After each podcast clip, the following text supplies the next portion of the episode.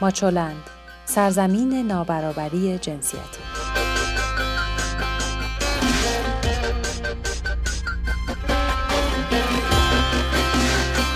سلام شما شنونده 108 مین خبرنامه هفتگی ماچولند هستید. من سبا میزبان شما در دومین شماره خبرنامه در سال 98 در پادکست این هفته مثل همیشه نگاهی داریم به خبرهای ایران و جهان در حوزه زنان و برابری جنسیتی در هفته که گذشت در ایران بیش از همه در مورد سیل شنیدیم و خانواده هایی که متاسفانه بی خانمان شدند. نگاهی می‌کنیم به آخرین تحولات حوزه زنان در افغانستان و همینطور خبرهای اندک ورزشی در روزهای تعطیلات نوروز. قبل از اینکه به سراغ خبرها بریم یادآوری کنم که این خبرها رو می‌تونید همچنان هر هفته در شبکه های اجتماعی ماچولند کانال ماهواره توشه و هم از طریق رادیو رنگین کمان دنبال کنید. با ما تماس بگیرید و پیشنهاداتتون رو برای بهتر شدن ماچو نیوز با ما در میون بذارید. آگاهی گام اول ایجاد تغییره.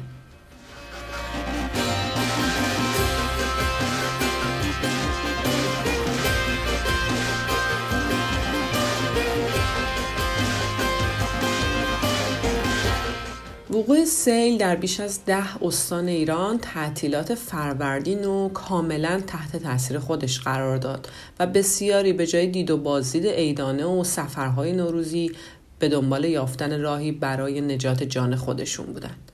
مثل هر فاجعه طبیعی دیگه وضعیت زنان در این بحران هم نگران کننده بود.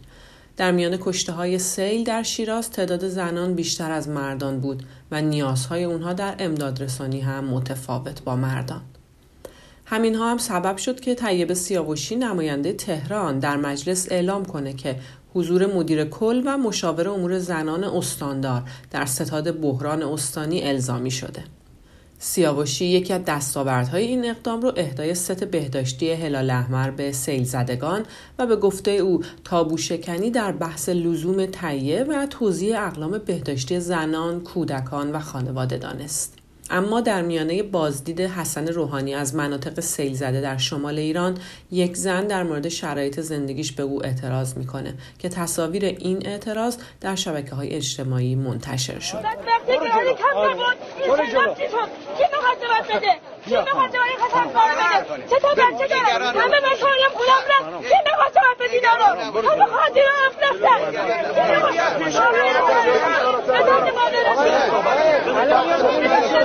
اما در ادامه مسومه ابتکار که سالها معاون محیط زیست رئیس جمهور بود در این بحران نیز بیش از اون که به فکر زنان باشد در مورد های سیل به محیط زیست نوشت و از عملکرد خورد در پست های پیشین دفاع کرد.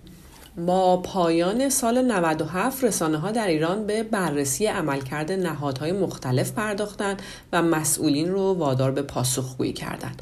از جمله پروانه سلحشوری نماینده تهران در مجلس در دفاع از بیعملی فراکسیون زنان مجلس گفته که سنگاندازی در مسیر قوانین زنان بسیار زیاده و او مهمترین عملکرد نمایندگان زن مجلس رو طرح مسائل زنان در مجلس و رسانه ها می‌دونه. اون میگه همین که جامعه نسبت به حق و حقوق زنان آگاه شه گام بسیار مهمی است. سلحشوری در مورد رأی نیاوردن طرح کودک همسری در مجلس به نقل قول از یکی دیگر از نمایندگان مجلس گفته که نمایندگان از شورای نگهبان بیشتر از خداوند میترسند و گفته که ترس از رد صلاحیت باعث شد بسیاری از نمایندگان به این طرح رأی ندن. به گفته سلحشوری زنان در ایران سالهاست که قربانی برخی از قوانین هستند. زنان نمی‌تونن خودشون حق طلاق داشته باشند، حق مسکن، حق اشتغال. زنان ما حتی ابتدایی ترین حقوق رو طبق قانون ندارن.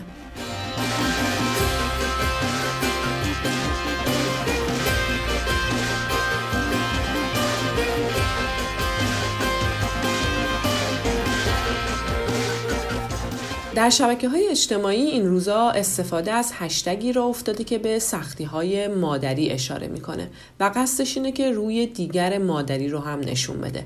هشتگ مادری بدون فیلتر. سمانه سوادی یکی از فعالان برابری خواه و هم مجری های برنامه سمت نوع شبکه منوتو که سمانه سوادی به زودی مهمونشون خواهد بود از همه دعوت کرده درباره سختی تمام اونچه که بعد از مادر شدن از ذهنمون گذشته و جرأت نکردیم بازگو کنیم. از تمام لحظه هایی که وا دادیم که قصه خوردیم که تنها بودیم که قضاوت شدیم که به همون گفتن قر نزن وظیفته. بی خودی که بهشت زیر پای مادران نیست بگیم گویا قرار 20 فروردین موضوع برنامه این باشه. ما هم از پرداختن به این موضوع پر از تابو استقبال می‌کنیم. این می‌تونه یه گام عملی از سین هشتم امسال سال برابر باشه اما آیا هیچ وقت به این فکر کردید که چند درصد از افرادی که تنها زندگی می‌کنن زن هستن؟ حالا آمار زنان تنها بر اساس سرشماری سال 95 اعلام شده و اعلام کردند که 66 درصد از خانواده های تک نفره زن سرپرست هستند. به این معنی که 66 درصد از افرادی که به تنهایی زندگی می‌کنن زن هستند. بر اساس این گزارش حدود دو درصد از زنانی که به تنهایی زندگی می کنند در حال تحصیل هستند و تنها 31 ممیز 7 دهم درصد از زنانی که به تنهایی زندگی می کنند در قالب خانوارهای زن سرپرست تک نفره درآمد دارند و حدود 58 درصد اونها خانهدار و دو ممیز یک دهم درصد نیز بیکار هستند. اما خبر بعدی این که رئیس سازمان پزشکی قانونی کشور بیشترین مورد شکایات در قصور پزشکی رو در حوزه جراحی زنان و زایمان اعلام کرد. بر اساس این گزارش بالاترین آمار مربوط به رشته زنان و زایمان با 1344 مورده که از این تعداد 487 مورد محکوم و 857 مورد تبرئه شدند. اما به افغانستان بریم. جایی که از چشمانداز تیره صلح برای زنان افغانستانی پیش بینی شده.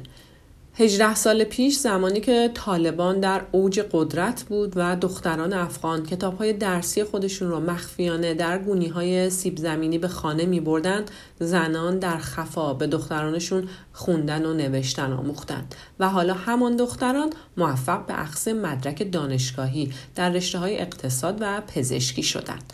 اما حالا با گذشت سالها چشمانداز آینده از قدرت گرفتن طالبان که زنان را از تحصیل من می‌کردند باعث ایجاد حراس میان زنان افغان شده. با پیشرفت مذاکرات صلح آمریکا و طالبان و احتمال قدرت گرفتن مجدد طالبان زنان افغان نگران از بین رفتن آزادی های اجتماعی هستند که 17 سال برای رسیدن به اون تلاش کردند و عقیده دارند که قوانین سختگیرانه طالبان مانع از چنیده شدن صدای زنان خواهد شد. با این همه وزیر خارجه افغانستان تاکید کرده که کشورش حقوق زنان را خط قرمزی در روند گفتگوهای صلح با آمریکا و طالبان می‌دونه.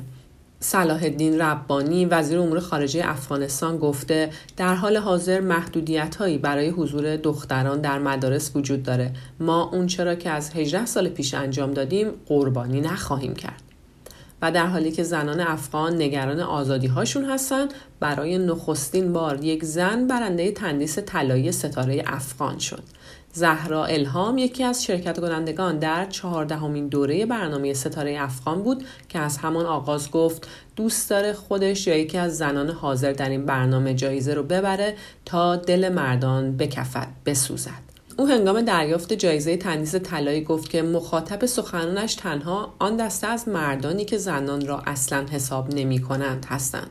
الهام که در زمان برگزاری این برنامه تلویزیونی در شبکه های اجتماعی مورد حمله و خشونت کلامی قرار گرفت پس از دریافت جایزه ستاره افغان گفت که امروز این جایزه رو به نیابت از تمام دختران افغانستان دریافت می‌کنه همه زنان افغانستان برنده شدن نه فقط او حضور زنان در این برنامه تلویزیونی همواره خشم روحانیون و مقامهای مذهبی رو برانگیخته. آریانا سعید خواننده پاپ افغانستان که یکی از داوران چهاردهمین دوره ستاره افغان هم بود به دلیل حضور در این برنامه تهدید شده. قسمتی از ترانه دل دیوانه دارم رو با صدای زهرا الهام گوش می‌کنیم.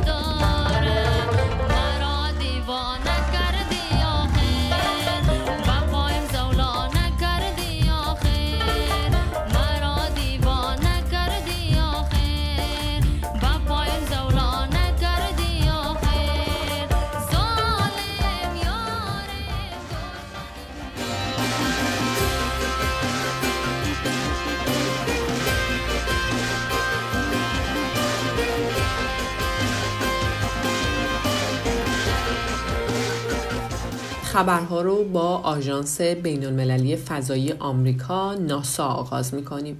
ناسا در 29 مارس 2019 مأموریتی فضایی رو آغاز می‌کنه که تاکنون در تاریخ سابقه نداشته. یک مأموریت کاملا زنانه.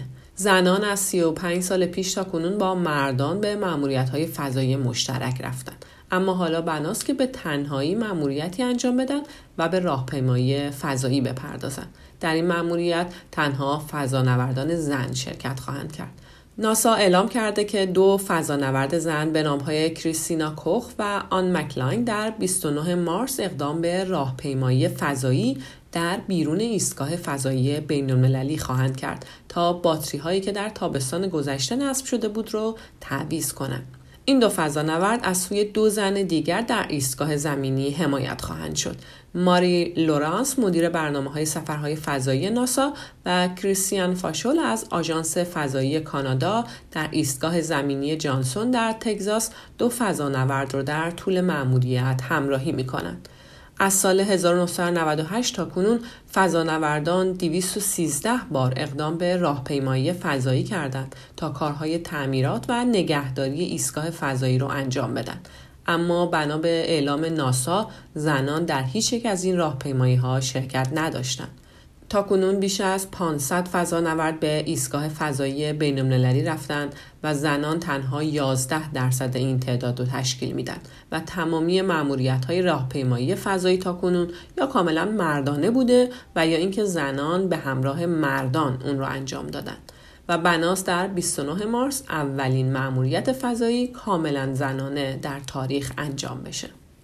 و در واتیکان کلیه کارکنان زن یک نشریه ماهانه وابسته به کلیسای کاتولیک در اعتراض به اونچه تلاش برای محدود کردن زنان شاغل و اعمال مستقیم مرد سالاری از سوی سردبیر جدید خوندن در حرکتی دست جمعی استفا کردند. سردبیر این نشریه در نامه سرگشاده به پاپ فرانسیس رهبر کلیسای کاتولیک گفته که یازده زن کارمند این نشریه احساس می‌کنند تحت سردبیری جدید که سعی می‌کنه سیستم مدیریتی کهنه و از بالا به پایین و مرد سالارانه رو دیکته کنه وادار به سکوت شدن.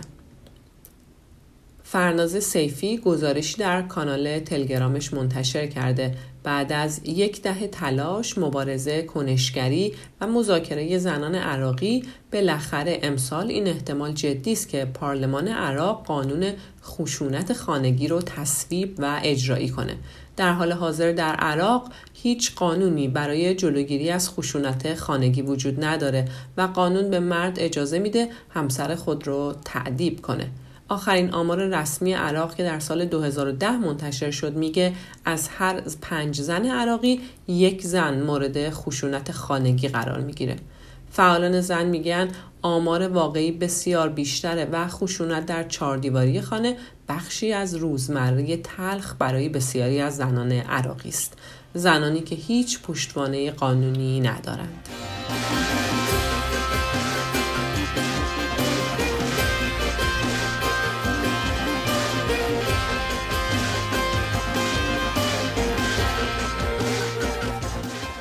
سرمربی تیم ملی بسکتبال زنان ایران در آستانه اولین اردوی آماده سازی تیم ملی گفت همه بازیکنان را به طور کامل زیر نظر داریم و کسی فکر نکنه برای دیده شدن باید در تیمی مطرح به میدان بره. به گفته شایسته متشرعی در اولین اردوی آماده سازی تیم ملی بسکتبال 24 بازیکن به این اردو دعوت شدند. اما در شرایطی که دیدارهای مرحله مقدماتی فصل 97-98 سوپرلیگ کاراته زنان باشگاه های کشور به پایان رسیده نتایج مرحله مقدماتی حاکی از اقتدار و بی رقیب بودن تیم کاراته زنان مرداس قم داره و این تیم اصلی ترین گزینه برای کسب مقام قهرمانی این فصل به شمار میره. طبق برنامه ریزی سازمان لیگ فدراسیون کاراته در مرحله نیمه نهایی این مسابقات شاگردان رازی جلیلپور در تیم کاراته زنان مرداس قم که از نظر کسب امتیاز بهترین تیم مرحله مقدماتی بودند برای صعود به دیدار فینال باید با تیم صرافی بهنام دیدار کنند و دیگر مسابقه این مرحله بین تیم‌های شهرداری جوانه صفادشت و هیئت کاراته گیلان برگزار میشه. من سبا از طرف خودم و همه دوستام در تیم ماچو نیوز برای شما سالی برابر آرزو می‌کنیم ویدیوها، مقاله ها و خبرنامه هفتگی ماچولن را در وبسایت ماچولن به آدرس ماچولن نقطه نت شبکه های اجتماعی یا کانال ماهواره توشه پیدا کنید.